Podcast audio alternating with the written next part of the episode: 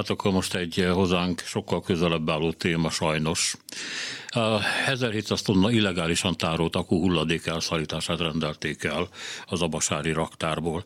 Az ember belegondol abba, hogy abból a iszonyatos áradatból, amit a külügyminiszter bejelent hetek óta, hogy ilyen meg olyan dél-koreai, de főleg kínai akugyárak jönnek Magyarországra, és milyen kapacitásra fognak működni, ahhoz képest, hogy ezek még el se kezdtek épülni mennyi botrány van halálesetekkel, mérgezésekkel, őrizetlenül hagyott akuhulladékokkal, amik hát mindent mérgeznek, a talajt, a vizet természetesen, és hogy ez, ezzel ki fog felelni egyáltalán bármikor is.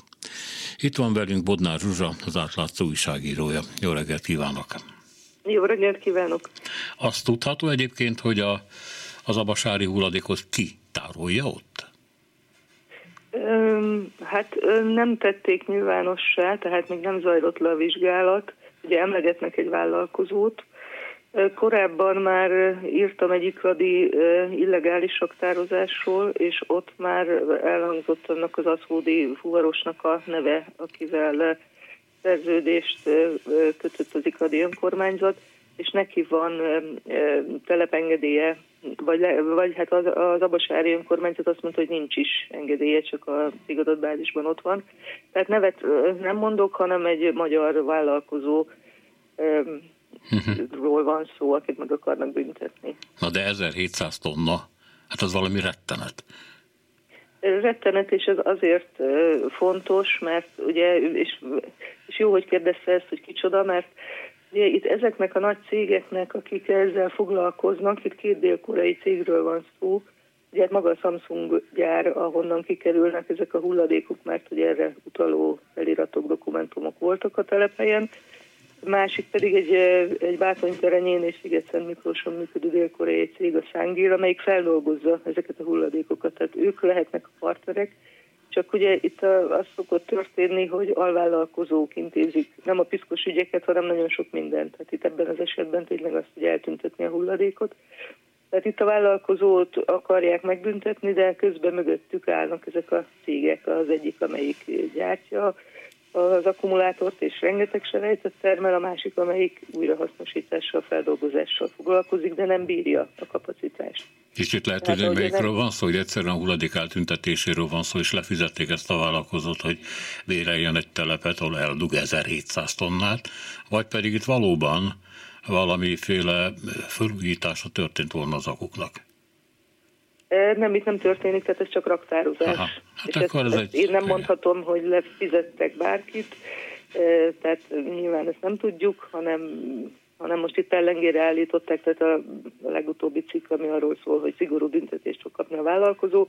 Ebben tényleg az az érdekes, hogy hogy maga a Fideszes országgyűlési képviselő, a helyi polgármester, sőt a kormányhivatal is nagyon nagy szigorral kíván fellépni az ilyen egészségkárosító tárolással szemben, csak éppen ténylegesen nem derül ki az ezekből a közleményekből, hogy mi ennek az oka, vagy hogy lehet, hogy egy, egy, egy alvállalkozó ilyen mennyiségű hulladékhoz jut, és hogy történhet az meg, hogy ide-oda, amoda helyezi ilyen iszonyatos mennyiségeket.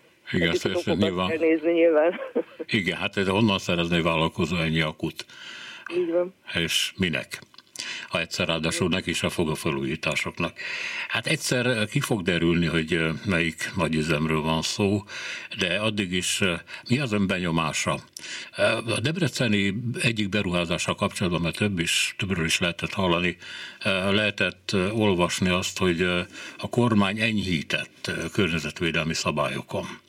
Úgyhogy nagyon lehetséges az is, hogy ez ügyben a, a kormány is sáros, amelyik annyira ide akarja vonzani ezeket a beruházásokat, hogy azt is mondja, hogy nem csak hozzájárulok a, a gyár letelepítéshez, fölépítéséhez, de még így meg is könnyítem a dolgotokat, mert hiszen Nyugat-Európában sokkal nehezebb ez. Ezt a magyar kormány tagadja, ugye folyamatosan, ha egy botrány szóba kerül, akár a parlamentben valamelyik ellenzéki párt felemlegeti, vagy a sajtó megírja, akkor állandóan elhangzik az, hogy nagyon szigorúak a magyar szabályok, de hát mondjuk ez nincs mit csodálkozni, mert ugye a magyar kormány ebben nagyon ügyesen jeleskedik, hogy egy ilyen virtuális valóságot teremt maga köré, amiben nem sok igazság található. Annyiban pontosítok, hogy éppen a debreceni beruházás, a CITL beruházásnál szigorítottak a szabályokon, csak hogy ugye egyrészt azt is támadják a civilek, meg szakértők azt az engedélyt, másrészt pedig, amivel én foglalkoztam és akarok is még, és már a mérnöki kamara környezetvédelmi tagozata is foglalkozott, az az, hogy a meglévő, létező akkumulátorgyárak esetében egyáltalán nem szigorúak a szabályok, tehát nincs is környezetvédelmi engedélye ezeknek a gyáraknak. Tehát ez nagyon fontos, itt állandóan megy a dezinformáció, hogy így szigorú szabályok, meg úgy, a valóság ezzel szemben. Tehát nem csak az ellenőrzés hiányos, nem csak a bírságok összege alacsony, hanem eleve úgy jöttek ide, és ebben önnek igaza van, hogy nagyon enyhék a magyar környezetvédelmi szabályok. Ennek az az oka, hogy az akkumulátoripar új, és nincsen a jogi környezet megteremtve arra vonatkozóan, hogy mik vonatkoznak ezekre a komoly vegyi üzemekre. Tehát eddig azt se ismerték el, hogy ezek vegyi üzemek. Itt összeszerelő üzemekként tekintettek ezekre a gigavállalatokra, tehát a Gödi gyár is tulajdonképpen nem végez vegyi folyamatokat, úgy mondják. De itt nagyon bonyolult a másik a hulladékügy, amire nem ismerik el, hogy veszélyes anyagok vannak bizonyos hulladéktípusokban. Ez is nagy probléma, mert ez EU-ban, az EU számára is probléma. Tehát egyelőre még az EU-ban sincs jogilag rendezve az, hogy ezek az új típusú litium-ionos akkumulátorok milyen hulladék besorolás alá tartoznak. Tehát sok feladat van, amit meg kéne oldani, a kormány ebben nem jeleskedik.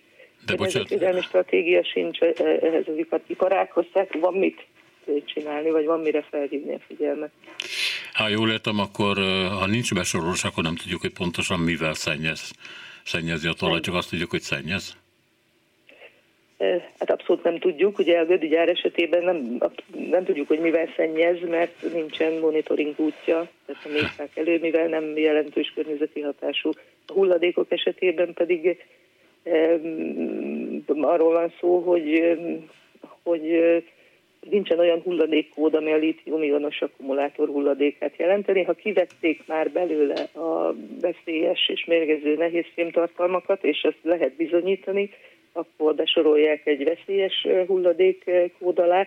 Na de itt engednek be a dél-koreai cégek egyáltalán a hatóságok közül, hogy ellenőrizzék ezeket. Tehát ellenőrizetlenül folyik ez a folyamat, végtelenül veszélyes és végtelenül ö, ijesztő a következménye. Hát én egyszerű bűntének mondanám, amit a szemünk alatt kibontakozik, bocsánat, tudom, hogy ön nem mondhat ilyet, de én meg igen. Ez a véleményem. Köszönöm Lehet szépen. apróságokat tenni majd, hogy szigorítani a környezetvédelmi szabályokat, tehát muszáj ezekkel foglalkozni, és arra kényszeríteni legalább a hatóságokat, hogyha engedik ezeknek a gyáraknak a betelepülését, akkor szigorítsanak a szabályokon. Ennyit lehet tenni. Köszönöm szépen, további jó reggelt! Én is köszönöm, és viszont Minden jót! Bodnár Zsuzsát, az átlátszó munkatársát hallották.